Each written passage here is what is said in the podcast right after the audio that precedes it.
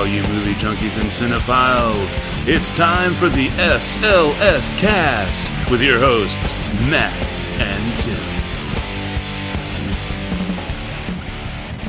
And welcome, one and all, to episode one hundred seventy-seven of the S L S Cast. Yes, ladies and gentlemen, this would be the mathematical magic, how the fuck does it work episode of the S L S Cast, because it turns out that one seventy-seven is the smallest possible magic constant for a three by three prime magic square. And I have no fucking idea what the fuck I just fucking said. I guess this is also the how many fuckings and fucks and derivatives of fuck can I fit into the opening of the fucking show episode of the fucking S L S Cast. And with that wonderful mathematical weird fucking magic knowledge that I don't know how it works, I of course am Matt, and coming to us all the way from fucking sunny California would be our resident Sony employee, Tim. Well, if we weren't going to get anybody to nominate our show at the podcast awards, then we're definitely not going to have anybody nominating the show now under the categories of People's well, Choice. You don't and know. T V there might be a whole bunch of people with Tourette's and people who like to say yeah. fuck a lot, and it'll be their People's Choice. They're just like me. Fuck. I can relate to these guys. That must be a good stereotype for people with Tourette's. Straight out in nineteen ninety-five. Yes, yes. Apparently that is the ultimate stereotype, the one that will never go away, is that they just randomly curse. Um, and it is actually much wider than that. It's a whole bunch of series of different kinds of tics. It's just, that's the one that got popularized, that's the one that gets made fun of and satirized, and so that's the one anybody, that's the only one anybody really knows. I wasn't expecting a schooling on this episode, Matthias. Well, you better fucking learn to accept it. I will. Anyway, what's up, dude? Good news, good news. I have a desk. I'm finally writing, or not writing. I Well, I've been writing, but I am finally recording in my new office at my new desk. And this is the first time I've properly recorded this show at a desk since the early episodes, since nearly five years ago, I guess. Ooh, so you're going all the way back to Toss episodes, man. Toss episodes? Toss. Toss. The original series. The original T O S, series. Toss. I didn't understand that lingo there. You need to provide me a manual or a key for all these sayings that I'm I, I'm not hip with, apparently. Oh, my goodness. So how was your four twenty? Did it turn out to be as waterlogged and or exciting with your deck building as you were hoping? Uh, it rained a little bit, but not much. And uh, yeah, we were good. We we definitely had a definitely had a fun time. Played some excellent uh, game stuff there with the legendary action and everything. So had a had a fun time. And then uh, went off to school, and that was pretty much my Wednesday. And uh yeah yesterday I like to try and break my thumb at work. That was fun. How'd you almost break your thumb at work? Well, all right, so I've got a bag of pizzas, right, and I'm walking out the door, and they did not have any shock mats or just basically regular floor mats because it it was raining again yesterday. And so out went one foot, other foot went out from underneath me. I went everywhere. The bag of pizzas was heavy, and and of course I'm holding on to it in my hand, um, and it just locked in, wrapped around my thumb. I went, I my body went one way, my arm went the other way. The pizzas went sideways, and I crashed into empty Pepsi crates. So I crashed again. I mean, it was yeah, it was all sorts of jacked up. Anyway, so I guess the strap of the bag hooked up against my thumb and yanked, and I mean, it's still, like, the discoloration is gone. Like, it, li- like, fucking turned black and shit. It was, like, and I couldn't move and uh, move my hand. It was, like, I was like, holy fuck, did I just break my fucking hand or whatever? You know, if that was a scene in a movie, that would be product placement galore. Oh, yeah. With the Pepsi stuff and the Papa John's. Ba- yeah. So, now my thumb is still swollen. Like, pretty obviously swollen and kind of looks a little twisted, but I think that's just because of the swelling. Um, but I, I, I can move it again. It's still tight. I don't really have the full gripping strength that I did prior to my accident yesterday. Um, but, uh, I mean, I, I don't think I'm going to need, like, you know, surgery or anything like that. Do you freak your kids out with it? Nah, they were already in bed pretty much by the time I got home last night, so they just kind of got to see it on the way to bed. They're like, oh, what happened to your thumb? Eh, no big deal. So, go to sleep after you look at this. Yeah, really, go to sleep. Think of the ugly, gar- gangrenous thumb in your dreams. So as, as you're caressing their hair with it while they're falling asleep. Yeah, so that was definitely fun. I was really pissed off. And then, and of course, then, yeah, so this morning I woke up and now my shoulders hurt, my my neck hurts, my legs, my, my literally like my ass hurt from where I landed and stuff. Um, so that was fun to deal with. My boss texted me this morning. He's like, "Is your thumb really broken?" And I'm like, "No, I don't. I actually I think it's I think it's gonna be okay. I think it was just strained strained pretty badly." And he's like, "Okay, do you need to go to the doctor or anything?" I was like, nah, I think I'm pretty good. The discoloration's kind of... He's like, fucking discoloration? What the shit? So I was like, yeah. So it was kind of fun. And uh, that's about as exciting as my life has been, man.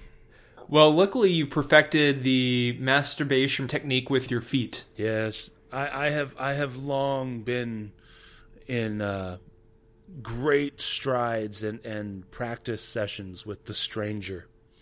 So I'm I'm good with the masturbatory aids. You can get aids from masturbating? What? Hey, you know, there are there are chicks out there that put condoms on vibrators, so who knows what the hell you can do to yourself nowadays. So how about that news of the weird you've got cooking up since last week? I do have some news of the weird. Uh, yes, please, please tell M S- me it ties in. It, it provides a great segue from... condoms on vibrators. It it might. It might. It's got the word textilizer in it. Does that does that help? Textilizer? Exactly, yes. From M S N dot com by way of C N B C and Sarah Witten. In an accident, hand over your phone to the textilizer. Yes, that's right, folks. Miss Miss Witten opens as follows. Move aside, breathalyzer. Police in New York may soon be equipped with a textilizer, a device that can determine if a driver involved in a crash was text was driving while texting. New York Senator Terrence Murphy and Assembly Assistant Speaker Felix Ortiz have partnered with Distracted Operators Risk Casualties. Please, oh my God, did you just hear that? An awareness organization. I totally missed this when I first read this last week. The awareness organization is called Distracted Operators Risk Casualties. You heard that right. Dork. Oh my God. That is amazing. Holy shit. I mean, it's D O R C, but still, you know you're just going to say dork. Oh, my God. All right.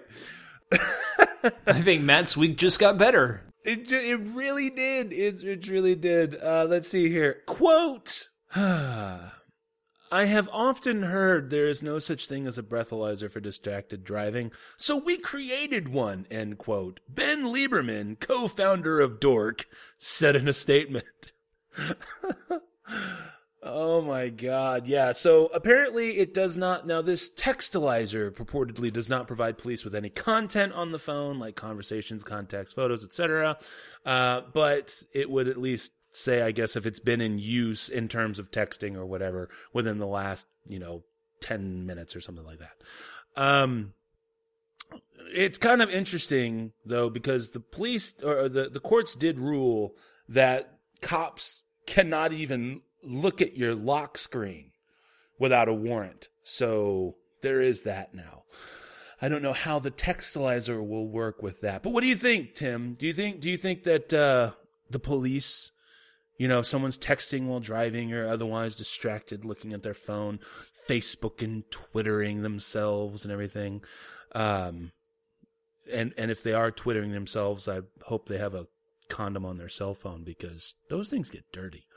But uh, would you be down for someone to be textilized? Yeah, I mean, they already do stuff like if you get in a bad car accident and if you hit somebody, in some states they automatically take your phone and take it to a lab, and that lab goes through to make sure that, or to see if you sent out a text around that time or received a text or have been messing around on your phone.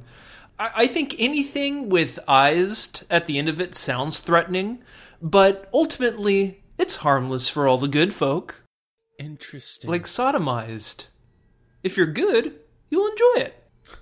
Right? Is that how it works? And going to the mailbox. Uh, let's see here. Our mailbox is, of course, the show at S L S cast dot com. We don't have any email this week, but we do have a new Twitter follower to mention. Um, and, of course, you can follow us on Twitter at the S L S cast. This, uh, this particular Twitter follower roams by the name of Dale W. Blindheim, and that uh, is at Toward the One. Get it? Toward the One, huh? Yeah. Uh, and his thing is, his shtick is connecting great guests with terrific podcasters. So Dale, hit us up. We would love, we would love a guest. We're podcasters. We think we're terrific. Yeah, we'll, we'll take Leonardo DiCaprio, Benedict Cumberbatch, maybe throw in some Tom Hiddleston. Well, we'll take them off your off you your know, plate. At this point, at this point, I would take Lark Voorhees from Saved by the Bell. I, I, you know, I'm good with that. Let's, you know, let's not set our heights too high. Can we get Kinky Friedman on the show? Hey, you know, if we can get Kinky, we might, we just might be able to get Sammy Hager. Well, actually, I was thinking of more along the lines of um, uh, Willie Nelson, but yeah, sure, sure, we could go with other dead people or whatnot. I don't know. And then we also have one follower uh, who goes by the name of None, and None shall remain as None. Yes. Although at this point, they the, None may have quit the internet, apparently, according to your according to your sources. All right. Well, then, I think if uh, you've got nothing else, we can go right to the news. Can we not? Let's spare these people and mosey on over there. Oh, it's it's far too late to spare them. But if they're still listening, thank you. Here we go, folks. It's the news.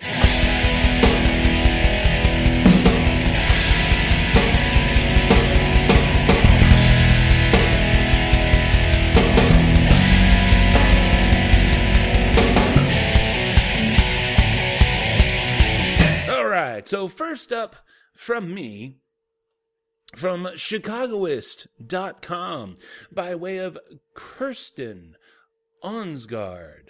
Mel Brooks will host Blazing Saddles screening at the Chicago Theater. That's right, folks. Dubbed Back in the Saddle Again, the event on June twelfth will include a screening of the nineteen seventy-four film, followed by a Q and A and conversation in which Brooks will discuss his work and how the film came together. The production is part of a short nationwide tour. Uh, yes, that's right. Uh, it says Brooks here, it, it says here, Brooks once described the making of the film this way, quote, Blazing Saddles was more or less written in the middle of a drunken fist fight. There were five of us all yelling loudly for ideas to be put into the movie. Not only was I the loudest, but luckily I had the right as director to decide what was in or out. End quote.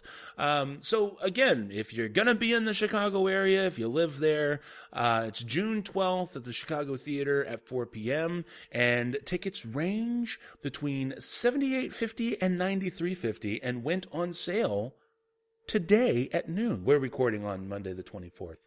Uh, so they'll have been on sale for a few days by the time you hear this, but still, if you got a hundred bucks and you're going to be in Chicago, sounds like a Could you could have a worse day. What do you think there, Tim? Would, if you could go, would you go? Because I know I would. Yeah, totally. Uh, I know he does some uh, around here. He does. He, there's a couple screenings of Blazing Saddles that happen periodically, but only a couple, only a handful of them does he actually attend. So if you are in the Chicago area, do go and check it out because I'm sure he'll give a nice little talk of the movie, which would be well worth whatever the price of admission is. Oh, and then uh, if you do go and you do get lucky enough to ask a question, ask this question.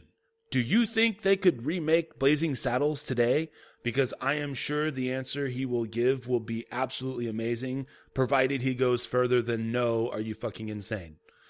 I, you know, as long as he expounds on it, I think you'd be in good shape. All right, what do you got there for us, Tim?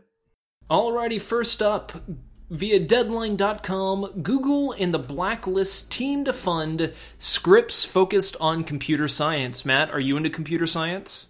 Do you love computer science? I loved the movie Weird Science, which had computerized boobs and Kelly LeBrock when she was hot. Well, there you have it, folks. This is written by Amanda Naduka. Google is using a speech at the Tribeca Film Festival today to unveil that its computer science education in media program run by Julie Ann Cromit. Period. It's a weird sentence. The online giant is partnering with The Blacklist to offer financial grants in support of developing scripts centered on changing the image of computer science and computer scientists in pop culture. The submission process begins today and runs through July fifteenth, today being April twentieth of last week. Beginning in the fall, the script site will grant up to fifteen thousand dollars to three screenwriters, one feature, and two episodic pilots as they work to craft their scripts over a six-month period. At the end, each writer will present their work to Google and address how the grant was used to advance the projects. Writers will retain all rights to the work. Writers with scripts on the Blacklist site are also eligible. This project is part of an initiative from Google's Computer Science Education and Media Program to encourage and inspire young people, especially girls and minorities, who historically have been underrepresented in the field, to not only use technology, but also to create it. Uh, I think this is pretty interesting. It's, it's a fun little motivator, I think, for Google and The Blacklist to do together. I'm I'm pretty sure there are some people who listen to our show that are into computer science. And hell, if you're into computer science and think that you have a good idea for a script, you only have until July fifteenth to submit your work. And please, for the love of God, when you put computer direction action in there, let them hit the fucking space bar. Oh my God, let them hit the goddamn space bar when you show them on the fucking, you know, put it in the script notes, all right? They can use the space bar on the keyboard works. It works. Nobody in the fucking movies uses a fucking space bar, ever. Are you talking about like whenever it does like Army Compound, five, four, three, two, one, and then like it's left sitting there blinking? Everything. No, I mean, literally, yeah, everything. Like, if it's programming, if it's writing, if it's sending an, uh, if it's sending an I M online, if it's writing an email, anything in the world, nothing uses the fucking spacebar. Like, somehow, if you use the spacebar, people will go, that's not real. But, I mean, but, but unplugging the computers, or unplugging the monitor stops the hacker. I don't, I just... Maybe that's why Google has this whole fucking thing. Because that is they're, their they're sit, they're, that is their motive. That is their true. They're like, we're fucking tired of you, N C I S. Quit fucking up this shit. we're gonna we're gonna solve this with science and knowledge. And then I'm gonna jump into this next article uh, because I think this will prompt some interesting Matt exclamations, possibly. From the verge dot com, the weird future of movie theater food. That's right, the food that hardly any of us actually purchase at the movie theater might even get weirder. Who knows? This is written by Brian Bishop, and it says this. Every year, movie studios and theater owners come together in Las Vegas for the CinemaCon convention. There are presentations about upcoming movies, sure, but CinemaCon is also a trade show, and that means the various vendors that serve the theaters have the opportunity to show off their wares. Think of it like C E S, but for reclining chairs and designer popcorn buckets. We're talking about an event that has an entire trade show floor devoted just to food products.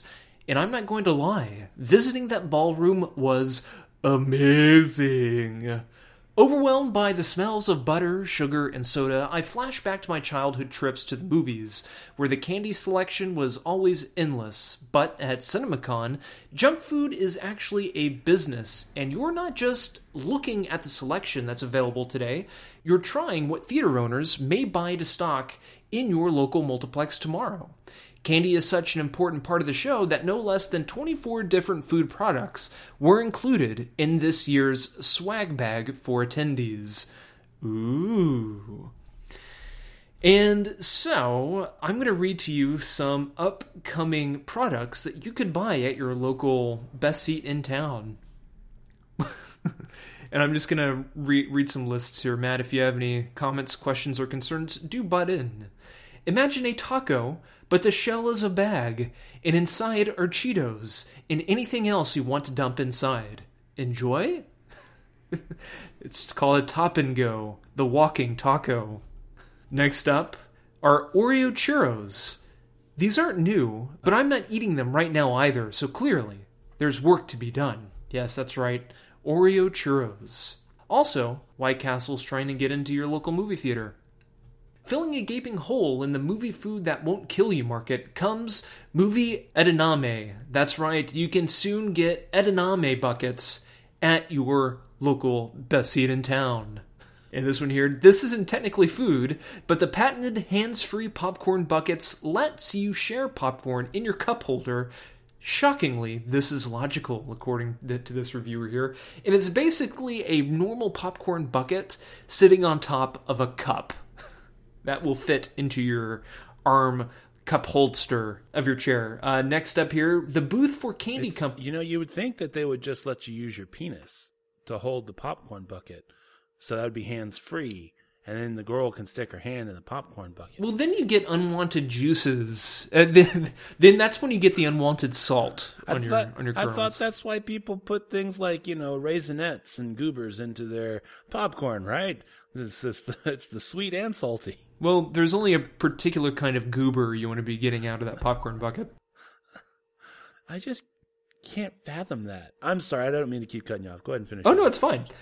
And and I'll just end with this one. There is a whole smorgasbord of stuff. But then lastly here, the booth for candy company Mars was promoting its candy... Uh, I was about to say you're promoting its candy molesters.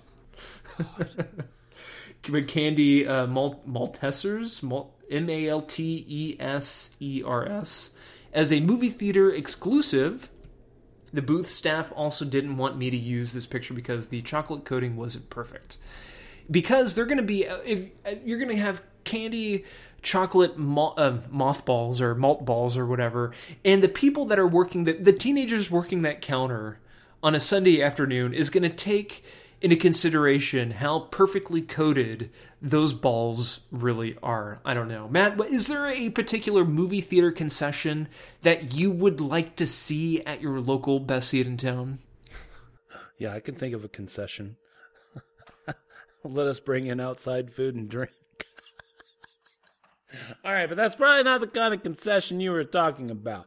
Um, I, you know, I guess I'm just such a traditionalist, really, when it comes to the old, uh, when it comes when it, when it comes to to the to the old movie theater. That unless I mean, if I'm not already there to drink, right? Like if I'm not getting a beer or whatever, uh, I, you know, I really I'm just kind of a popcorn and popcorn and soda kind of guy. Um, I used to do like the little Butterfinger bites or whatever, but. Would you put it no, into your popcorn, really or? No, no. I see. I'm, I, I'm just a, I'm a popcorn purist. Yeah. I only do popcorn, and even now I don't do the butter anymore. I just do the popcorn in the bucket. Yeah, my favorite thing to do now, thanks to Tarantino's New Beverly Theater that I used to live by, I'm really into frozen candy, like Thin Mints. Yeah, not Thin Mints. Shit, what are they called? The minty chocolate candy. Concession peppermint candy, patty, York peppermint patty, kind yeah, but the smaller ones. They're they're smaller and normally in a Junior Mints. Yes, there you go. Frozen Junior Mints are absolutely delicious. So I think that that might be my okay, kryptonite well, see, no, that's concession. Cool. Like, I guess, you know, I if, if you're going to do something like that, I would like to, I mean, and I appreciate that they're trying to innovate, but I mean, it's got to be something like something people want. I mean, I just, none of that stuff sounds in cheaper. Yeah.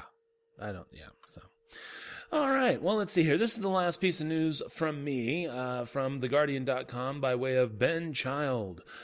Golden Globes change comedy rules after controversial win for The Martian. That's right. Trainwreck director Judd Apatow has last laugh after dramas with comedic overtones are banned from next year's Best Comedy or Musical category. Uh, one of Hollywood's most profile award ceremonies, the Golden Globes, is to change its rules following controversy over science fiction epic The Martian's victory in the Best Comedy or Musical selection in January. January. The decision by the makers of Ridley Scott's blockbuster to compete as a comedy was widely criticized. Trainwreck director, director Judd Apatow said dramatic movies with humorous content should not be able to, quote, pick whatever category, end quote, they wanted to be in, and pondered whether movies with Asian cast members might now be able to compete for Best Foreign Film. Now, the Globes organizers, the Hollywood Foreign Press Association, have moved to ensure the issue does not rear its head at next year's ceremony.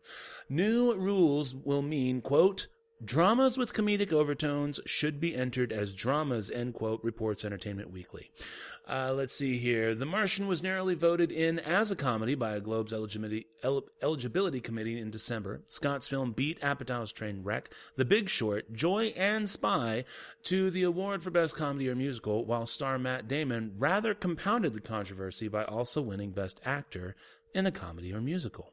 Um, all right, so I'm just going to stop there. So there's the rest of the article uh, is actually interesting. It includes a tweet from Judd Apatow that they quoted in the article and stuff. I mean, I can see where Apatow is coming from, but how unfunny does your movie have to be when you can't, com- as a comedy, as a true, legit, full comedy, you are not as funny or as good overall as The Martian. I think that says more about your comedic ability than it does the fact that The Martian was good and funny. And if and if he's going to be like that about it, then he may as well drop the musical aspect, right? Because what if there's a musical? How are they supposed to compete with the comedy? So, I mean, I, I can see I can see where he's coming from, but I I just don't think that I, I don't think he chose the right horse to back in terms of getting upset about it this time. But that's just me. What do you think, Tim? I don't know. Did you see Trainwreck by any chance? I heard it was a train wreck. The best part about Trainwreck was John Cena. Oh, really? And I watched all the scenes that John Cena was in. He was funny. Really? What made him so special? What was good about that movie? Um, it just... Honestly, he just has really good timing. It turns out he like he can't do a fucking a fucking action movie to save his goddamn life, but he's got really good comedic timing. Um, and it just like in the movie theater and stuff like that, he's in he's in a scene in the movie theater and he like goes off on these people. It's and it's really funny. Also, he comes he's either there before that or after that a couple of times. And so I saw like a seven minute clip and it had like just the stuff that he was in. Really good stuff. Um, but I hadn't really heard much else about that movie at all. And now Amy Schuster, is that her Schumer? Name, right? I, Amy Schumer, Schumer, Schumer, yeah. She's kind of on the shit list now for com- for comedians because of stealing jokes, stealing material. So I have a love-hate relationship with Judd Apatow. I think he's a cool guy. I think he's talented. forty-year-old virgin. But before that movie, there wasn't quite a movie ever like that. So it kind of started a trend with, you know, like Knocked Up and uh, a number of movies that he's produced have kind of started their own trends as well. Uh, predominantly Seth Rogen movies, I guess. I mean, that could either be for the better or for the worse. I don't know. But I didn't see Trainwreck, so I really don't like saying anything bad about it, but I do agree with you in saying that, well, if your movie wasn't funnier, than The Martian, yet The Martian still got nominated for Best Comedy, comedy and or musical, then that is saying something. Now, do I think it was right for The Martian to be nominated for Best uh, to uh, nominated for Best Comedy? No, not at all. The movie wasn't a comedy. The movie is most definitely, obviously, a drama with some comedy in it. And I think the whole, the, the line has been blurred too much. What I mean by that is that people think of a drama like, oh, uh, I have this idea of like a drama has to be a drama. It has to be super serious. It can't be that funny. It cannot be funny. Oh, but any movie that, you know, has some chuckles in it, that has a smart-ass character is now considered a... Co- it just doesn't make any sense. The label putting is just ridiculous. Whatever happened to, to like having a drama movie or even a thriller with some content in it that you're not used to seeing in that specific uh, genre. And this also falls back into kid and family movies from the uh, from the eighties, where you have material that one would see in a P G thirteen movie now that back then was just a part of, you know, your run-of-the-mill uh, a kid adventure film like The Goonies. They said shit and hell and damn, yet the movie was still considered a kid's or family film. So I think there's just too many labels going on with movies where nobody wants to call a certain movie a, a, a thriller. They have to call it a horror movie because they think it'll get better marketing. Or they'll call this other movie a horror movie, but really it's just a damn good thriller. And so when people go and see it, they think they're seeing going to go see one thing, but really it's totally something else. And I think... I mean, I think part of it is definitely marketing, uh, more so than the consumer, but it, the whole thing is just kind of fucked up. And I think it is, it is, it is shown here plain as day with The Martian and that whole nomination for being comedy. Right on. All right. Well, that is my news. So bring us home on the news, sir.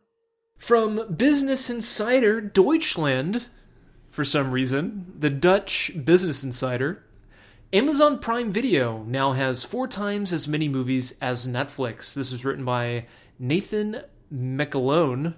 Nathan McAlone. And it says this: as Netflix has shifted towards original and exclusive shows and movies, the size of its catalog has gone down. Research last month showed that since January twenty fourteen, the number of titles available on Netflix in the U S has shrunk by thirty-one point seven percent.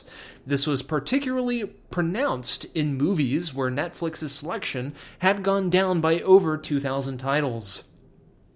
Netflix now actually has four times fewer movie titles than Amazon Prime Video, one of its major competitors, according to research by Barclays.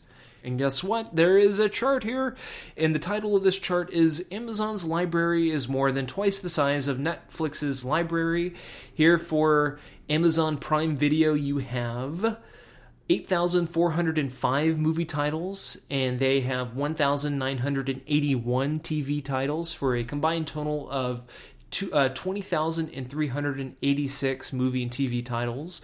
Hulu has six thousand six hundred fifty-six movie titles. They also have three thousand five hundred eighty-eight T V titles. Combined total is ten thousand two hundred forty-four. And then finally, Netflix has only four thousand five hundred sixty-three movie titles and two thousand four hundred forty-five T V titles. Yes, Netflix does have more T V titles than Amazon Prime's one thousand nine hundred eighty-one titles. But again, Amazon Prime Video does have eighteen thousand titles more so than Netflix with its four thousand titles. So that sucks. Matt, I know you were talking about this some weeks ago on this show. Um, I'm, I, I, I think you also have all three of these guys. I at least have Hulu Plus, Netflix, and Amazon Prime, so it doesn't affect me too much. But do you think it's about time for somebody else to have the recognition? And maybe this will give Netflix a little... I think umph. It's too late. No, I, honestly, I think I think it's um, I think it's too little, too late. What we're seeing now, and I don't have Hulu. I. I, I personally see no reason to get Hulu. I don't see the value in it. Um, I don't understand the appeal of it anymore. I think I think that when they began, they were amazing, and they just fucked it all up. Um, but uh, that's just me. So if you if you have it and you're happy with it, hey, awesome. Um, but at this point, what we're seeing is now the, basically, this is this. It's at this point that the scale is now tipped, and customers will now be getting ass fucked because we have now seen the conglomeration, and it's down to the big three, right? Hulu and Netflix and Amazon. And from here on out, it's basically just going to be, we've got this feature and nobody else does. We have more choice than anybody. You know, it doesn't matter if you have more choice if you don't have what I want to watch, or if you don't have what I regularly watch, then I've trained, like, I know I have Amazon Prime. Bosch is fucking amazing, right? And um, Transparent, what the fuck is that? Where'd that come from? What a great show, right? But outside of that, I don't think to go to Amazon first. I think to go to Netflix first. And then if Netflix doesn't have it, then I go check Amazon. And so now it's just turning into this thing. Hulu's like, hey, we've got broadcast T V faster than anybody else. That's our shtick, right? Um, and now everybody's also developing new content. And it's like, well, we've got this great show. Oh, we've got this great show.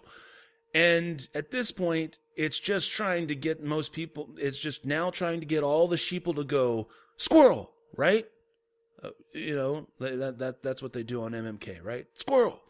And they look off, and, and that's what they're trying to get them to do. Because at this point, once everybody starts going, ooh, squirrel, instead of, ooh, something compelling and a reason to actually be here, that's when they can start fucking you in the ass. And that's when you end up with the cable companies the way they are and I S Ps the way they are, because it stopped being about innovation and amazing technologies and the things that we can do and just, ooh, look, shiny.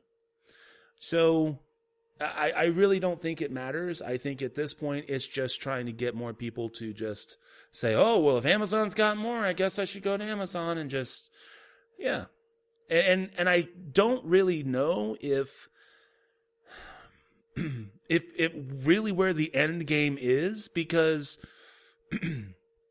they're not really going to shift anything from people who are already there. And the vast majority of people who are already there are the people who have already been there. So people like you and me and, and other people, especially like cord cutters and stuff, um, we, we've already been online, right? And again, you have a subscription to all three. I have a subscription subscription to Netflix and Amazon. So congratulations. You you keep getting my money because you were already getting it. I don't I'm you know. Um so maybe now they're now that they're seeing that cord cutting is is more and more and more, and they're just trying to get those cord cutters to come with the ooh shinies. I guess time will tell. Sorry, that was rambling. I apologize. No, it's fine. Um, and then my last two pieces of news, I think this one right here might be my favorite. At least it's the most interesting to me. Uh, via Variety dot com, Clint Eastwood shooting Sully almost entirely with IMAX cameras. This is written by Brent Lang. And it says that Clint Eastwood is shooting Sully, his upcoming biopic about the U S Airways captain Chelsea Sully Sullenberger, almost entirely with IMAX ca- cameras. Quote, Clint decided to try it, and he just loves the cameras, end quote, IMAX C E O Richard Gelfond told Variety. Eastwood used the Alexa IMAX camera to capture Sully's heroic plane landing in the Hudson. When Sully opens on September ninth, it will be the first film released where virtually the entire movie was made with the technology. Anthony and Joe Russo, the directors of Avengers Infinity Wars Parts one and two, will use a new two D digital IMAX camera to shoot all of the two-part films. But those films don't hit theaters until two thousand seventeen and two thousand eighteen. IMAX does hope that as many as five films a year will be shot using its cameras. Roughly a half hour of next month's Captain America Civil War was filmed with IMAX cameras. IMAX is riding high after a stellar first quarter earnings report on Thursday. Revenues at the company behind widescreen entertainment complexes rose forty-eight percent from the prior year period to ninety-two point one million dollars, while adjusted earnings per share hit twenty-two cents, a two hundred fourteen percent jump from the year-ago period. that easily trumped Wall Street projections, and the stock market has been on a tear all morning.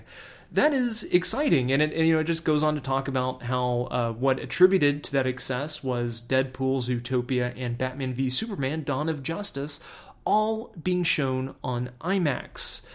I think it's kind of interesting hearing this news, because when I first heard that IMAX was expanding, I know over by you, Matt, I too used to go to the Santico Silverado Theater there in Tomball, Texas, and it was an amazing...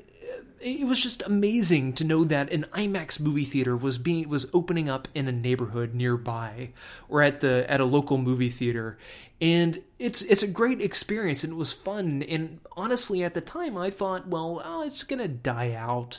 We're not gonna have that many movie theaters with IMAX screens. I mean, nobody's gonna want to pay that surcharge. Well, it turns out people are paying that surcharge and will continue to pay that surcharge when you have movies that cater towards that big IMAX screen experience. And then finally here from I O nine dot com, C B S might have shut down another Star Trek fan film. That's right, this is written by Catherine Trendacosta, following on the heels of CBS's extremely detailed lawsuit against the fan film Axanar. We now hear that another Star Trek fan film has been told that it should probably stop. This time, it's Star Trek Federation Rising. Federation Rising was going to be the sequel to last February's fan film Star Trek Horizon. It was supposed to begin a two hundred fifty thousand dollars crowdfunding campaign this Saturday, so it's kind of a mixed blessing that notice from C B S came when it did. At least there's no money to return. Creator Tommy Kraft explained on Facebook what happened, saying in part, quote, "Earlier today, executives from C B S reached out to me and advised me that their legal team strongly suggested that we do not move forward with plans to create a sequel to Horizon. While this is a sign of the current climate that we find ourselves in with the Star Trek fan films, I want to personally thank C B S for reaching out to me rather than including us in their ongoing lawsuit against Axanar. It was conveyed that the reason C B S was reaching out to me was due to the legal troubles stemming from the Axanar case. Again, C B S did not have to reach out personally. The message I received felt more like they were giving me a heads up before we got too involved in another project, rather than a group of angry executives swinging a hammer." End all quotes there. Matt, do you have anything to add to the C B S might be canceling Federation Rising news? Or not necessarily Fuck canceling. C B S. Fuck C B S. I mean, seriously. Okay, it's it's pretty fucking clear that now that they've opened this can of worms, that they are now... I mean, they now even they don't know how to close it, because anybody who does anything substantial in making a legitimate fan film... And again, fans, these are people who... I mean, they're doing this out of the love of their hearts, and... while, yes, they are also building their resumes as well, which is nice on their end because they get to have acting credits and produce, you know, production credits of whatever uh, caliber, this stuff still costs money. And so they want to make, and they want to make these things as best as they can, not because they're trying to rip off C B S, but honestly, because they're trying to keep They're, they're trying to make it worth watching. And the more things that there are worth watching keeps the brand recognition up. Now, if they were in any way, shape, or form purposely going out of their way to sell this stuff or license it or anything, of course, completely overstep their bounds. But when you've got thirty plus years of fan stuff, and in the last fifteen years, everything that's available on YouTube and stuff that people do actually buy, just saying. It, it, You just can't pick and choose. Basically, what they what C B S has done is shot themselves in the fucking foot, because now it's like, shit, we can't let anybody do this anymore. And everybody's going to get mad. And then when they do finally release this fucking show they got coming out, nobody's going to watch the show. And they're like, well, man, we spent all this money and, and now nothing.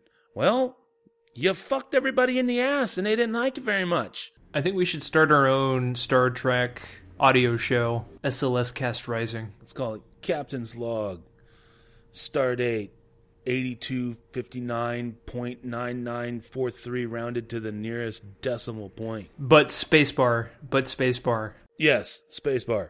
We don't have to worry about spacebar in the twenty-fourth century. All right, so that was the news. The angriest news we've had in a while. Yes, it is. Yes, that's right. All right, and now it's time for...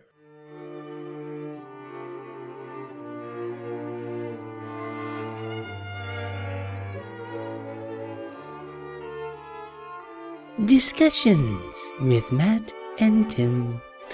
This time on Discussions with Matt and Tim, Matt and Tim will discuss the express dot co dot U K article by Neil Norman, Dark Side of Oz, The Exploitation of Judy Garland. And now, Discussions with Matt and Tim.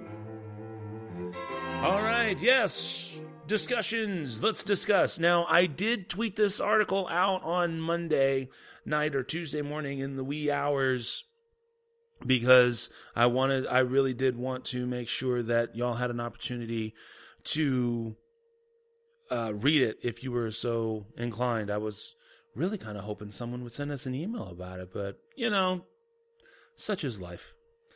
I guess I'll just have to quit the internet too. Go find out where none is and see what's up. Anyway, all right, so Dark Side of Oz, The Exploitation of Judy Garland.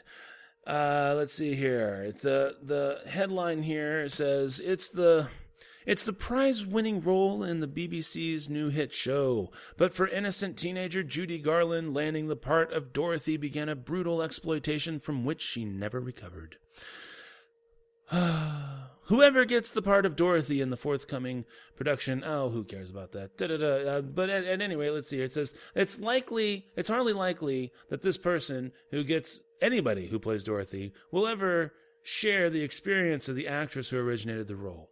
Judy Garland was sixteen when she won the role of Dorothy in the M G M musical in nineteen thirty-eight, and it was to mark both the beginning and the end of her career.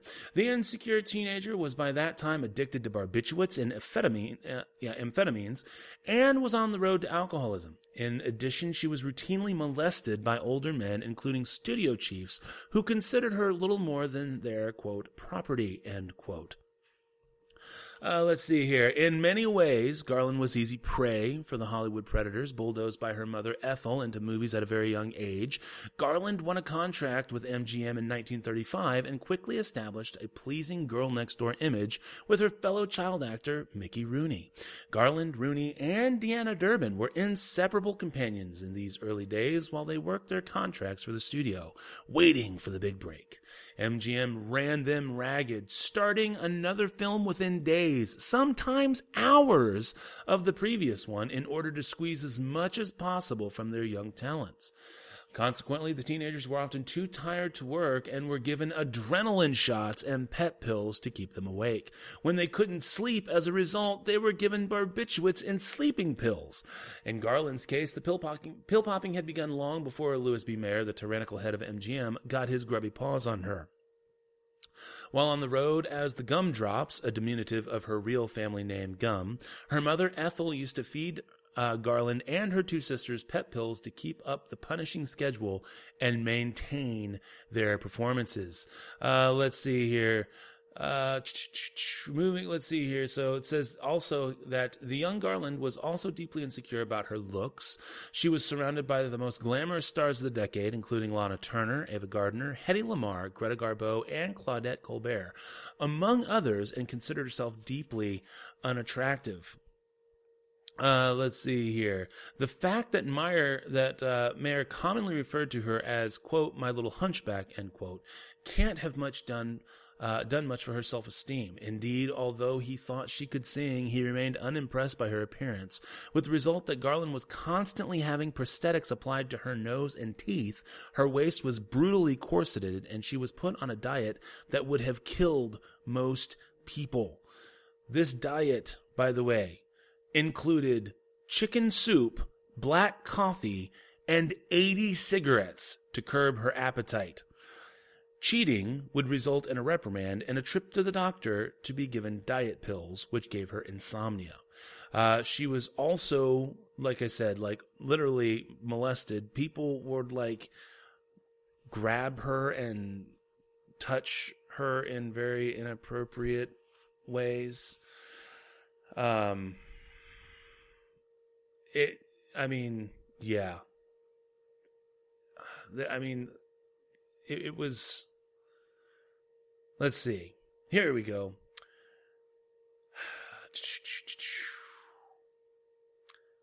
She, this is something that Garland said.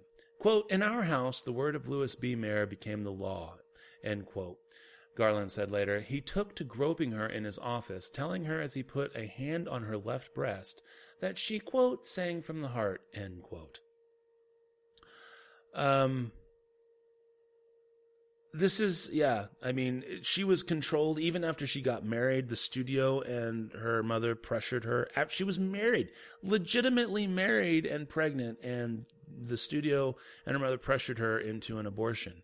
Um, you ever wonder why she was so fucked up later in life? This is, this is why. Uh, Tim, I mean, I, I know I've just been kind of going over this article here, but good God. It's amazing how some stars actually survived, air quotes there, survived the Hollywood studio star system. Because back in that day, um, as what uh, Matt kind of uh, discussed there, there was the studio uh, system in place. And a part of that studio system was the star system or the star making system, which is where the studios would exploit their stars, or promoting their stars. And on top of that, they would create their stars. They would take... A uh, and and you saw this also with, with like Mickey Rooney, for example. They got him when they were young. They got him when they were just kids, and that they knew that they were going to be something because they had that charisma, they had that acting charm together. That they just bred them within the studio system and kind of brainwashed them into doing whatever the hell that they wanted to do. This could also be seen when actors like Joan Crawford or Rock Hudson or even Cary Grant, they had to change their names to these very fancy movie star sounding names. Cary Grant was originally named Archie Leach. Joan Crawford was Lucille Fay LeSueur, and Rock Hudson was, of course, Roy Harold Shearer Junior But Roy Harold Shearer Junior and Lucille Fay LeSueur and certainly Archie Leach don't sound like Hollywood actor and actress names. So they had to be glamorized quite a bit. And these personas were created for them. And with Judy Garland, she passed away in nineteen sixty-nine, I think, wasn't it? And you look at pictures of her, she was only forty-seven years old. forty-seven years old she died.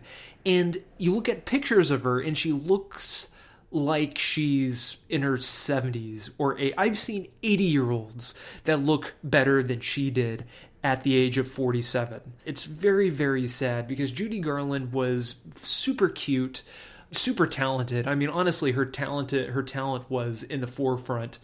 Amazing singer. It's just very depressing reading this. I, I've always known about it and I've always heard about it, but it just really conjures up a lot of anger within one, especially when it pertains to the golden age of Hollywood, that whole studio system. Because when we look back on it normally, like with Hail Caesar, we view it as something grand and something wonderful and something that maybe the current studio system would benefit from. But then you hear stories like that and you realize, no, the studio system, the star system, that whole system, its foundation is scandal and kind of corruption, moral com- corruption especially.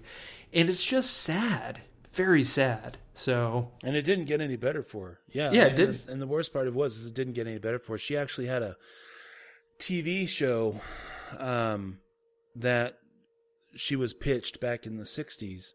And she was like, well, I don't know if what I do is really good for, you know, half hour programs.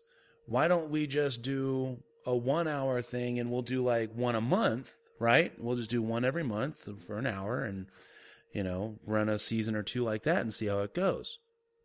And they said, no, no, no, no. We'll, you know, we really think that thirty minutes a week is, is, is good. So basically they lured her in with all these promises and stuff. And it's like, no, no, it'll be great. We'll guarantee you for a few years, blah, blah, blah. And so she goes in, um, And she does, so she signs. And then as soon as the ratings started slipping, because again, they didn't do what she wanted, they start treating her like shit.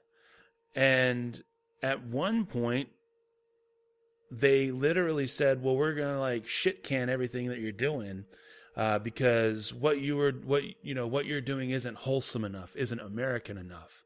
And this isn't a board meeting, right? This isn't a board meeting. Chairman of the network is there. And she literally gets on the phone in the boardroom and she calls John F. Kennedy. Turns out she was actually friends with him and Jackie. So she calls him up. She gets him on the phone and she's like, did you catch the show last night? And he's like, yeah, we watch every week. What'd you think? Did you think it was like wholesome or anything? He's like, yeah, that was the, that was like downright American fare. And so they get off the phone because now the president of the fucking United States has just said, this chick's all right. And the and the guy and the fucking guy literally screams at her, I don't want this fucking cunt ruining my show. It's not his show. And then when they do finally give her the axe, um, the very last song that she ever sings, you can go look it up online. There's uh, it's on YouTube. It is like. Like, I'm literally getting chills thinking about how just amazing this performance is. And it's just, just devastatingly sad song. But it's not, like, slow. It's very upbeat, very in your face. And, I mean, she fucking owns it. Oh, my God, does she own it. And they cut it just to spite her. And they went, I mean, this was all the way to the end of her fucking life. This poor woman just could not catch a fucking break. Actually, that was the problem. She did catch a fucking break, didn't she? What year was it, do you know? The the year of that show? Uh, sixty-three. Oh, yeah. Because uh, it was definitely, I mean, it was definitely before uh, Kennedy passed away, which would have been November of sixty-three, so I'm thinking... Yeah, sixty-three to sixty-four, says here. Crazy. That's what we were missing from Hail Caesar. The, the Depression. Yeah. Do you need a stress ball? I'm actually, let's see. Oh, oh my God. It was C B S. uh, okay. If you go and search um, YouTube and just put in that Judy Garland performance I told you about, it'll pull it up. And it was from nineteen sixty-four. So that was Discussions with Matt and Tim. And thank you for listening to Discussions with Matt and Tim. Join us next time when the bonus segment will be Did It Age Well? Featuring nineteen eighty-four's Purple Rain in remembrance of Prince. Once again, thank you for listening to Discussions with Matt and Tim. All right. Well, without further ado, what do you say we get to the damn movies? We we must. Let's do this. Here we go, folks. It's the movies.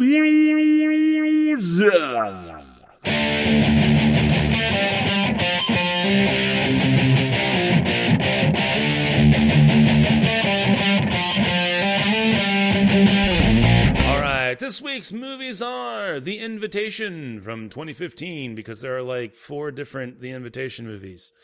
Um, so I probably should have specified that last week if you watched it. My bad. It's the one that came uh, out this past month on V O D and, and stuff. Yes.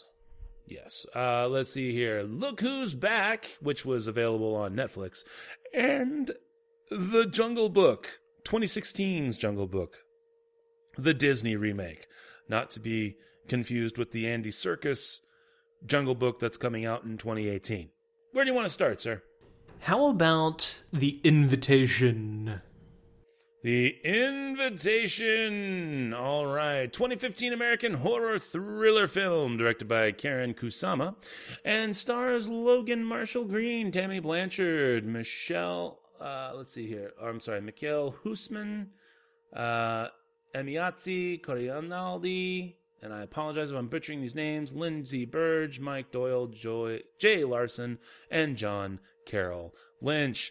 Uh, let's see here. This is about a f- uh, a get-together and kind of a healing, if you will, that takes place between Will and his ex-wife Eden at Eden and her new husband David's home, where they are kind of dealing with the residual effects of the loss um, of Ty, which was their young son. It's an accidental death. Will and Eden, they they couldn't handle it. They split up. Will has actually brought his new girlfriend, Kira, and of course, Eden is remarried to David by this point. Um, it's kind of like a dinner. It is a dinner party, and at first, you're thinking, "Wow, could this be kind of like The Perfect Toast," uh, which was the David Hyde Pierce thing? But then it takes a more sinister turn very quickly as this dinner party gets together and people are seemingly not able to leave. Um, and Will seems to suspect that things are going on, but things never quite go exactly the way Will suspects, which causes doubt. Shenanigans ensue, as they say, and the movie plays out. Um, all right, so the movie, all right, the, the movie is not exactly um, poorly acted. I think that the, for the most part, the acting is pretty on point, and the characters themselves, the characterizations that come from these actors, um, are believable. Um, Where I really find fault with this movie is the story, because it's like the story just can't, the story in and of itself, the script just could never really decide what kind of movie it wanted to be. And instead of leaving you like guessing like, oh no, what's going to happen next? You're kind of left with, is this a horror movie? Is this a thriller movie? Is this an apocalyptic kind of a movie? Is this... Um, you know, it's a disaster. What, what is this movie?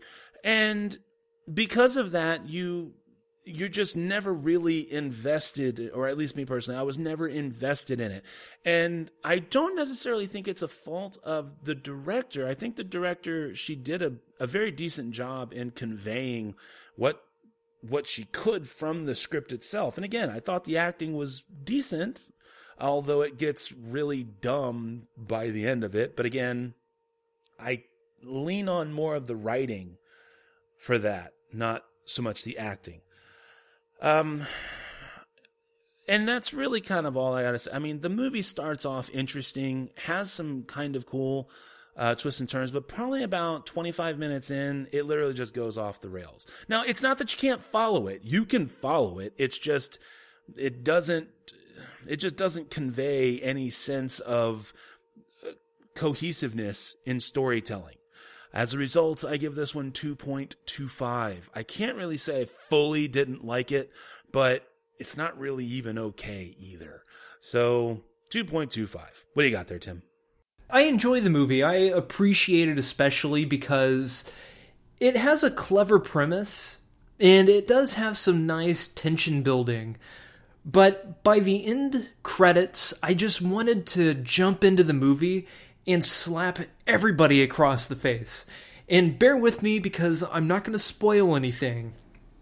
But it might hint towards something, so just as a warning, I don't think it'll really affect the overall experience of the film because it's kind of obvious where the movie is going, but the movie just doesn't want to fess up to it. You know, like, you know something is going to happen. You know, there's something more to the movie, but the movie just wants to keep you guessing when there's really no guessing to be had. When I say I wanted to slap everybody, it's one of those things where you're faced with a decision. You either stay, witness what's happening, and then die, or you stay, witness what's happening initially when it happens and then act upon it and do something about it, opposed to being those people where you're, you're you're fake and shocked, not sure where to go, but you see somebody doing something and really you should act upon it and do something about it because, for one thing, you have objects all around you, you have glass all around you, things that could be used as a weapon, all around you, but nobody ever takes any of that into consideration.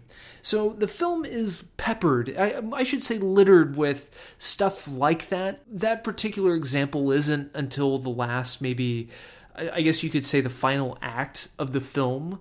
But when it comes to characterizations and it comes to the storytelling in general, it just felt like I was watching a low-budget, amateurly made film. Now, does that mean it's a bad movie? No, no, no. Like I said, it was a nice, clever, uh, I think an original premise. You've seen movies like this before with this type of setup. The, the premise is interesting. What gets you involved and what actually gets the people there is important. And I think overall, it worked. And the tension building was very nice. With me, I'm very nitpicky and I look into things a lot. So it, pro- it might have just bothered me more than, say, average Joe who's just wanting to watch the movie because they're genuinely interested in it and can just turn their criticisms off and have a good time. If you are that person, then yeah, I think you will be pleasantly surprised by this little movie. It's well shot, it's well made, despite all the things that I had criticisms for. But still, I give this movie three point two five out of five. I still enjoy it for what it is. Where would you like to go there, sir? How about Look Who's Back? Look Who's Back! twenty fifteen Germany comedy film. Germany? Good God. Ugh. German comedy film. There we go. Uh, let's see here. No one, I don't think you would really recognize anyone from this film. Maybe Fabian Busch, you might have seen here and there. Um, let's see here. All right, so the premise of this film Uh, is that Hitler awakens in twenty fourteen at the site of his bunker, transported from nineteen forty-five. We, he just awakens. There he is. He doesn't know how or why he's been transported. He just wakes up and there he is, okay? And he now has to experience life from the perspective of just a random dude who happens to look an awful, like, awful lot like Hitler. And being, of course, that he actually is Hitler, he's now turning, you know, he's going to make the world right again. He's going to make the world Reich again. Um, that should have been the tagline for that movie. Anyway, all right. Um, He, through basically just sheer dumb luck, he ends up bumping into a an, a, a down on his luck, out of work, um, wannabe producer or filmmaker. I guess filmmaker would be better. And his name is Fabian uh, Svatsky.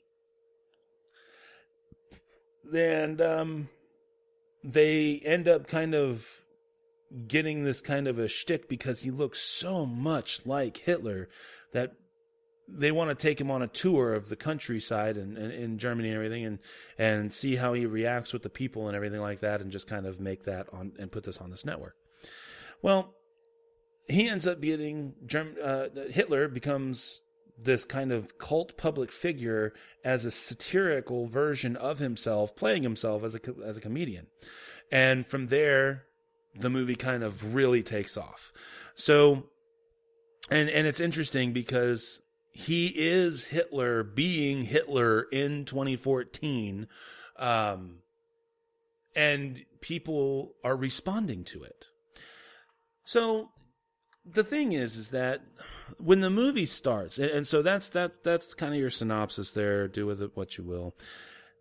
And so it seems like this movie kind of is like, oh, wow, this this should be really interesting. And then as the movie initially kind of rolls out, you get the feeling that it's like it's like Borat. And there's a lot of seemingly, um, you know, vanguard documentary style kind of stuff where people are just kind of like, is this really happening right? And it's like legit. Like they actually went and filmed people out in public just to kind of get reactions and stuff. There's actually a scene in the film where Hitler goes to a um, to to a dry cleaner and he's trying to get his, his suit cleaned and stuff. And that stuff seems like they were li- like they literally just kind of walked in off the street like a documentary, and just played it out. But then they drift from that into this actual dramatic narrative, um, for, or, you know, film narrative, rather, it's comedy. And then they kind of try to blend this film narrative with real life stuff where people are actually talking. And the thing is, is that while the movie is a comedy, and some of the stuff, like for the first twenty-five minutes, I really was laughing my ass off because they, they present it in kind of this Borat style. But then the movie, they slip that out and then put it into this actual real satirical narrative, um, where they're, where they're trying to make like a, a movie that actually is saying something. And that while the acting doesn't get any worse or anything, it, all the acting stays the same. And, and some of the stuff is still really interesting. It takes on darker connotations. And I, w- I would be fine with either or. Like, if you're going to make a straight satire film with darker intentions that kind of shows just how easily people can be manipulated, and the way that people, and how you can exploit and exploit certain problems to bring people together to agree on things that are, that could be horrific, I'm fine with that. If you want to make this just completely go nuts Borat style thing with outlandish behavior and Nazi salutes and getting naked in front of of uh dry cleaners and stuff to make them uncomfortable, and then doing caricature street art on the road, I'm fine with that. But the blending of the two just didn't work.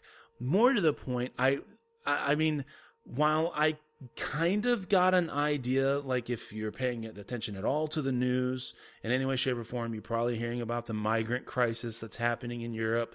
Germany's been really dealing with it for a while now. Well, this movie was filmed in twenty fourteen. It takes place in twenty fourteen, and the migrant crisis is a real problem then. So, I mean, this is years in the making that we're seeing it.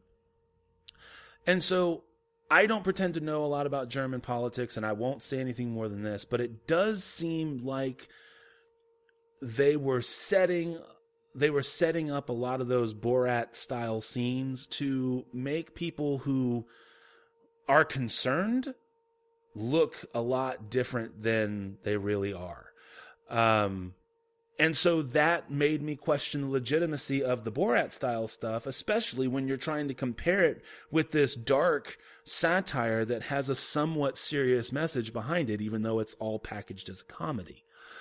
Um, the ending of the movie also kind of follows the combined narrative of this serious story within the Borat filmmaking thing, and then again, to lighten it up, drops you at the end with this Borat exit style over the credits. The movie was two movies trying to do two different things at the same time, and I think it needed to just pick one or the other. Um, it's still really, really interesting, though, so I give this one three point five um, out of five. And I apologize if that was long-winded and didn't make sense, but hopefully it will. So there you go. What do you got there, Tim? I must say the actor who portrayed Hitler... Oliver Masucci. Oliver Masucci, he's probably the best Hitler oh, I yeah. have seen. Outside of the Downfall dude. Outside of that down, the guy from Downfall, which when they parodied Downfall in this movie, I was really mad.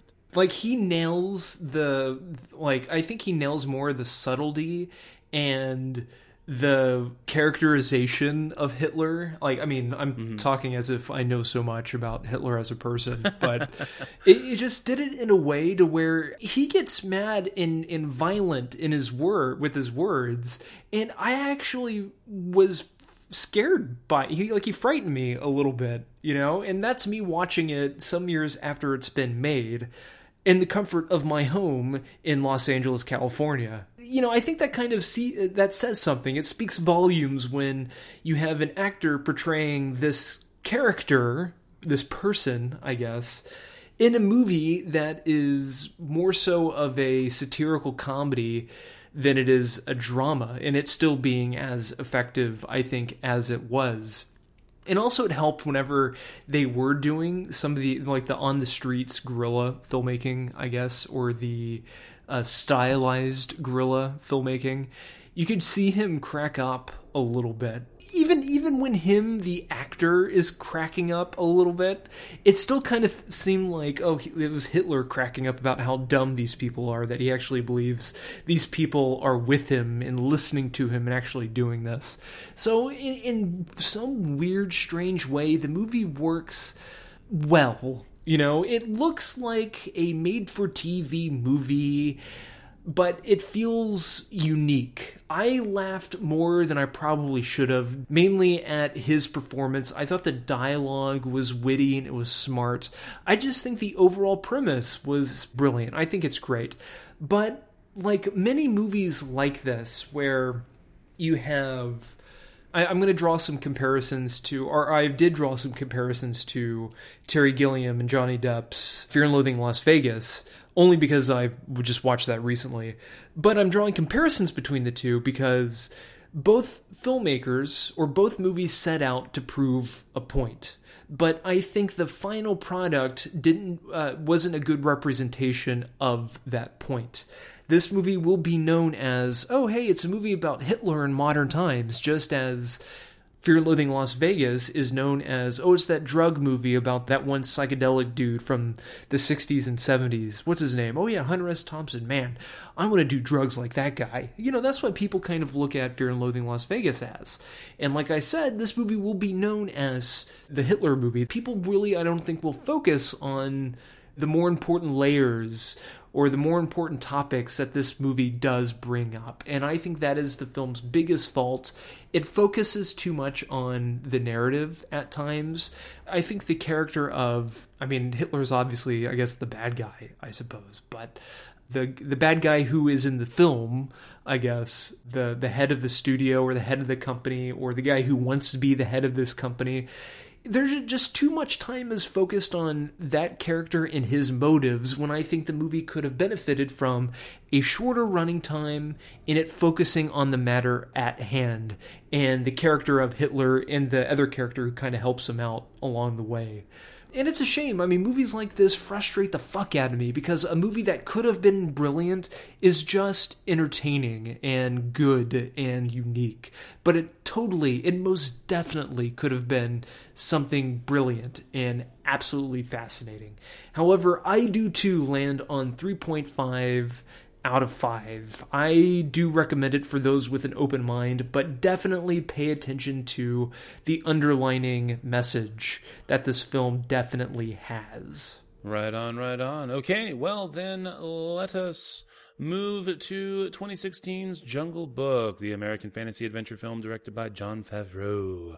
Uh, let's see here. Written by Justin Marks, based on, of course, The Jungle Book by Rudyard Kipling, and stars Bill Murray, Ben Kingsley, Idris Elba, Lupita Nyong'o, Scarlett Johansson, Giancarlo Esposito, Christopher Walken, and Neil Sethi.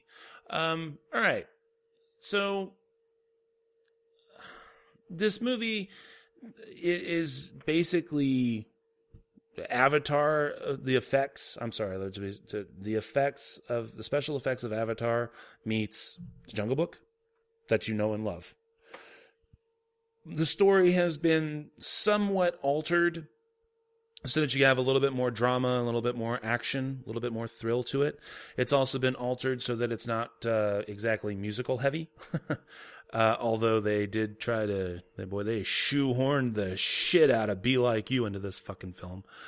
Um, and so you are, you've got Mowgli, who is trying to basically fit in as a wolf, and yet he acts like he is a man cub, of course. He's trying to fit in as a wolf.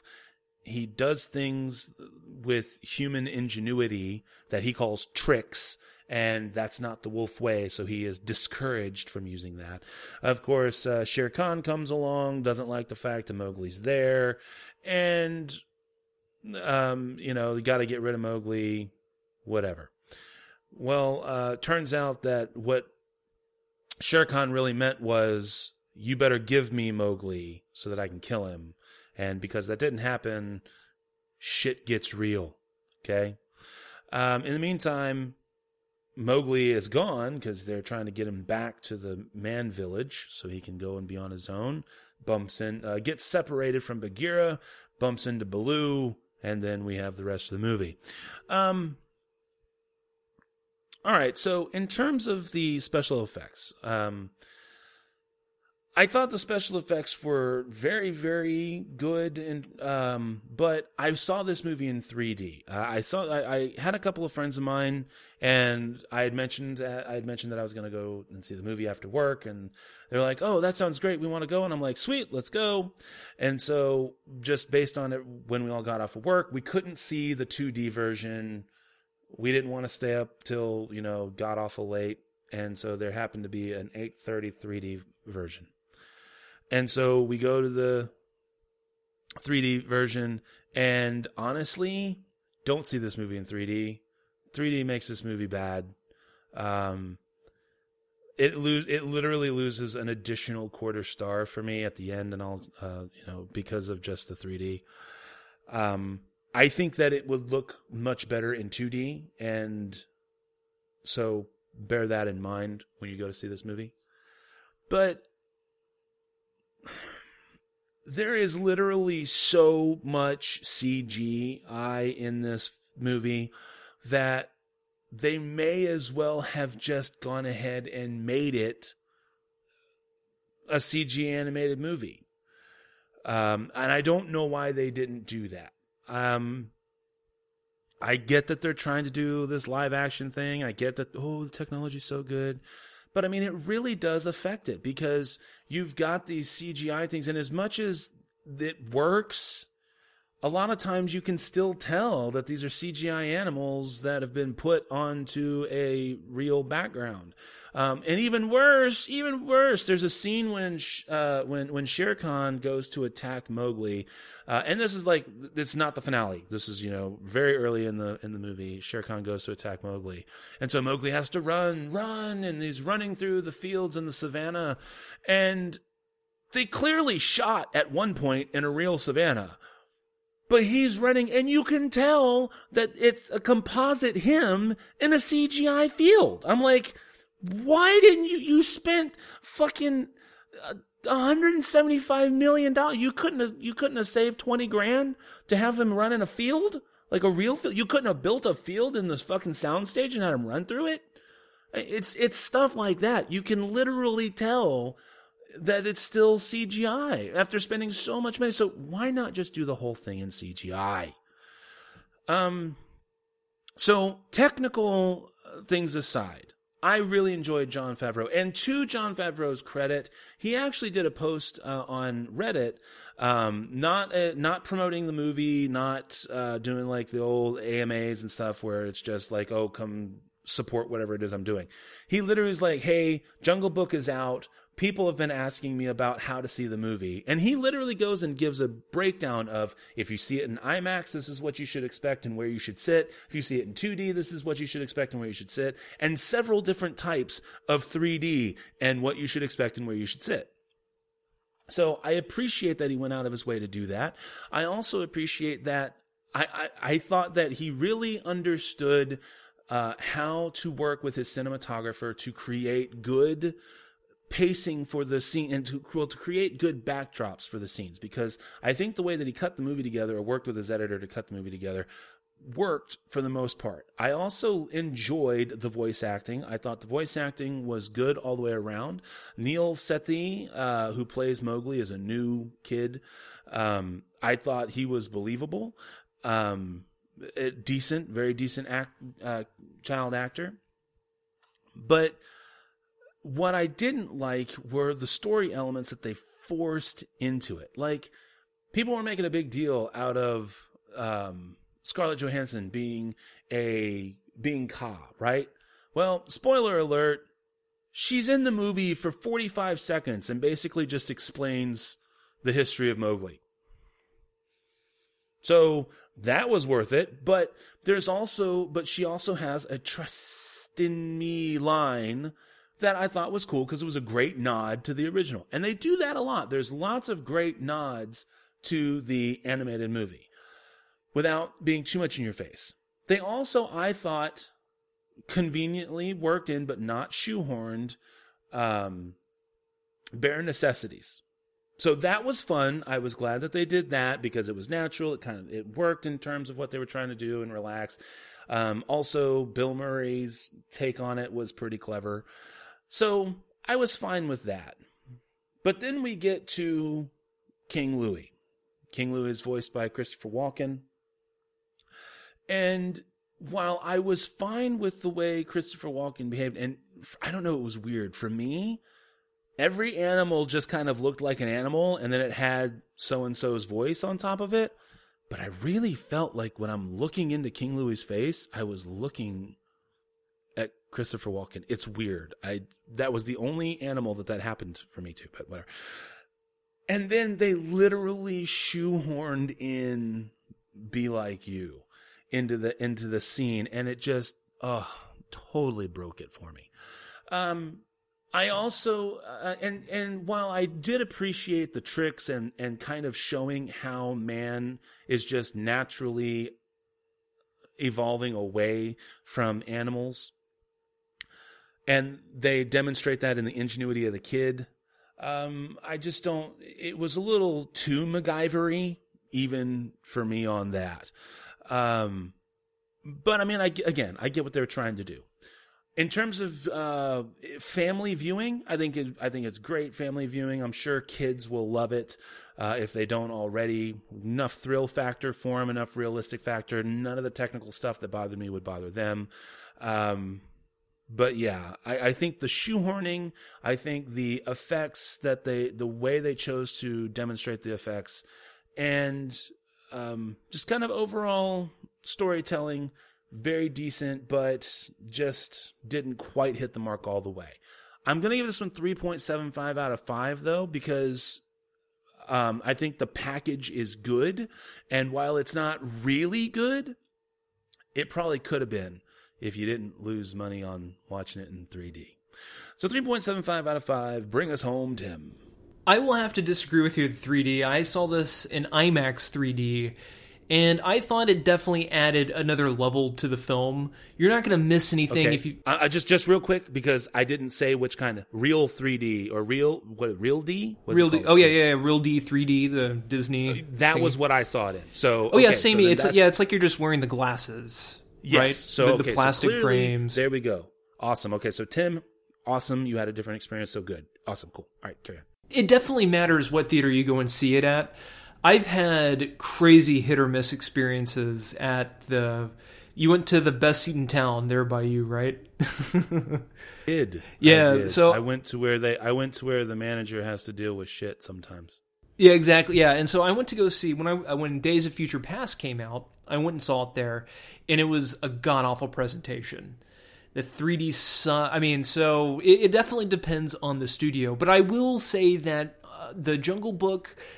Is not required three D. Really, the best use of three D in that movie is the opening five or ten minutes, where you have a real, probably my favorite Disney opening logo of any modern Disney movie to date.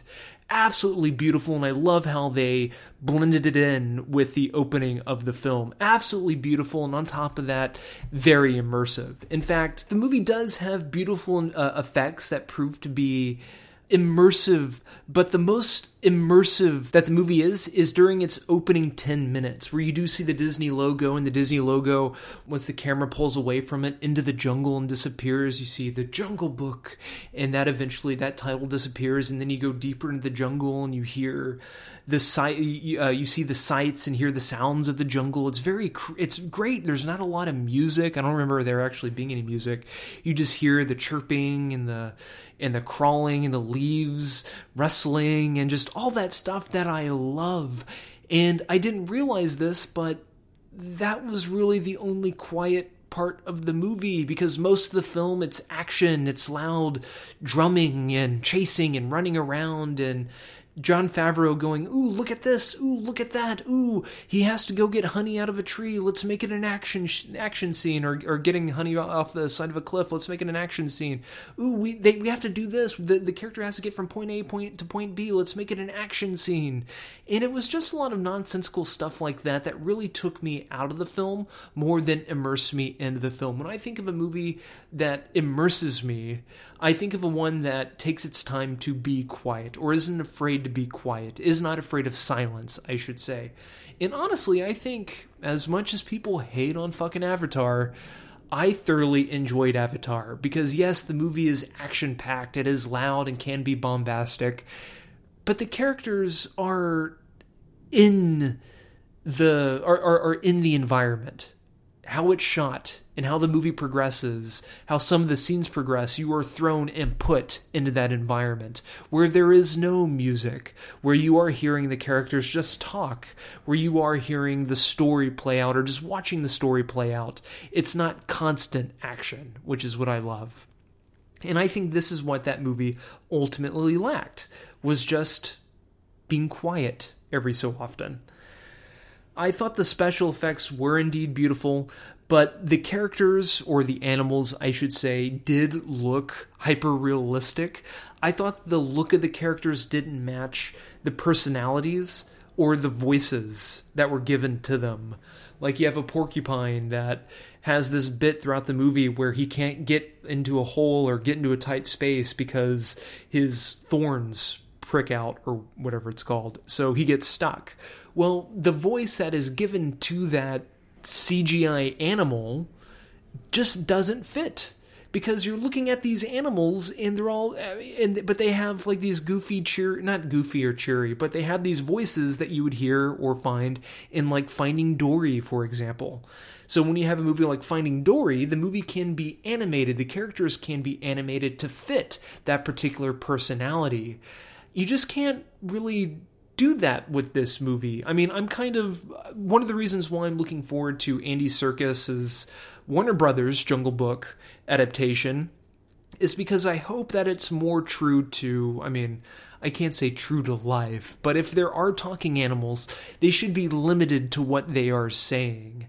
Uh, this also pertains to Mowgli as well. I think the boy who played Mowgli, Neil, I thought he wasn't that great. I thought he his voice reminded me of Charlie Calvin, the kid from the Santa Claus, and his dialogue of like, oh man, you gotta be kidding me, this is cool, or that's cool, you know, just doesn't fit. If you have a movie that looks very realistic, why not make the dialogue sound a little bit more realistic and a little bit more fitting to the story itself? And that's what I'm expecting Andy Serkis' Warner Brothers Jungle Book will be like. I'm hoping that one will be a little bit more, or have a little bit more constraint to it when it comes to appealing to goofiness. And I'm, I mean, and, and especially after seeing Disney's Cinderella that came out last year, where they didn't even have the C G I mice that danced around and built, you know, put the dresses together and did all that goofy stuff. I mean, yeah, you had that magic and whimsy to it, but the regular old mice didn't have, you know, a personality or anything like that. Why I, I was just really hoping the Jungle Book would have followed along those lines in some form or fashion, and in a way it does, but the commit it, it needed to go one hundred percent commitment. And that's pretty much all I have to say. I mean, I could talk for another twenty minutes about Christopher Walken singing Be Like You. It definitely should have been left on the cutting room full, uh, floor. I'll just say that. But I will end this review in saying that the movie, I thought, wasn't as fun as the end credits would lead you to believe. In fact, the most fun you will have is watching the credits to this movie because of how the credits are presented to you. I will not spoil that for you whatsoever. It's actually pretty cool and neat. I'm just going to land on a three point two five out of five. All right. Well, then that brings us to the end of the movies, and uh, let's talk about the movies for next week. Those movies for next week are going to be Green Room, High Rise, and The Lady in the Van. All right, and that's the official end of the movies, and I do believe it's it is now time for the spiel. Is it not, sir? Spiel on. All right. Well, the music you've been listening to, as always, has been brought to us by our music partners, Cries of Solace. You can find them at reverb nation dot com and facebook dot com, both slash Cries of Solace. Uh, the exception to which will be, of course, our discussions with Matt and Tim. That is brought to us by muse open dot org. As for us, we are, of course, the S L S Cast, and you can find us at S L S cast dot com. You can send us an email to the show at S L S cast dot com. You can even send us, uh, follow us on Twitter at the S L S Cast. You can also follow me. This is Matt on Twitter at nitwit one two three four five. You can climb aboard that information superhighway and track down Tim on Twitter if that is your heart's desire. As always, don't forget you can subscribe to us on iTunes and or favorite us on Stitcher Radio. And if there's still time by the time you hear this, please head over to podcast awards dot com, go to that little top left place, and that's the People's Choice. You can nominate us there, and of course, uh, T V and film is the bottom right-hand section there, and nominate us, please, if you can. And so until next week, this is Matt saying that thanks to Bill and Marie, I get to say this. There aren't many downsides to being rich other than paying taxes and having relatives asking for money, but being famous, that's a twenty-four hour job right there. Take care, cinephiles, and we'll talk at you again next week.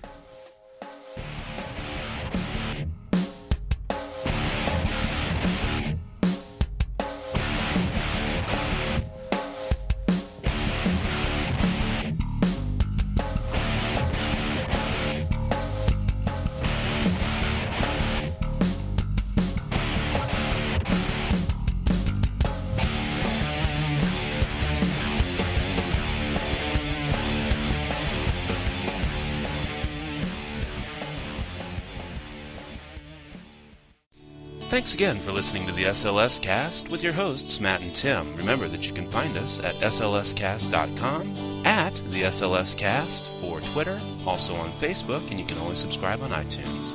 Thanks again for listening.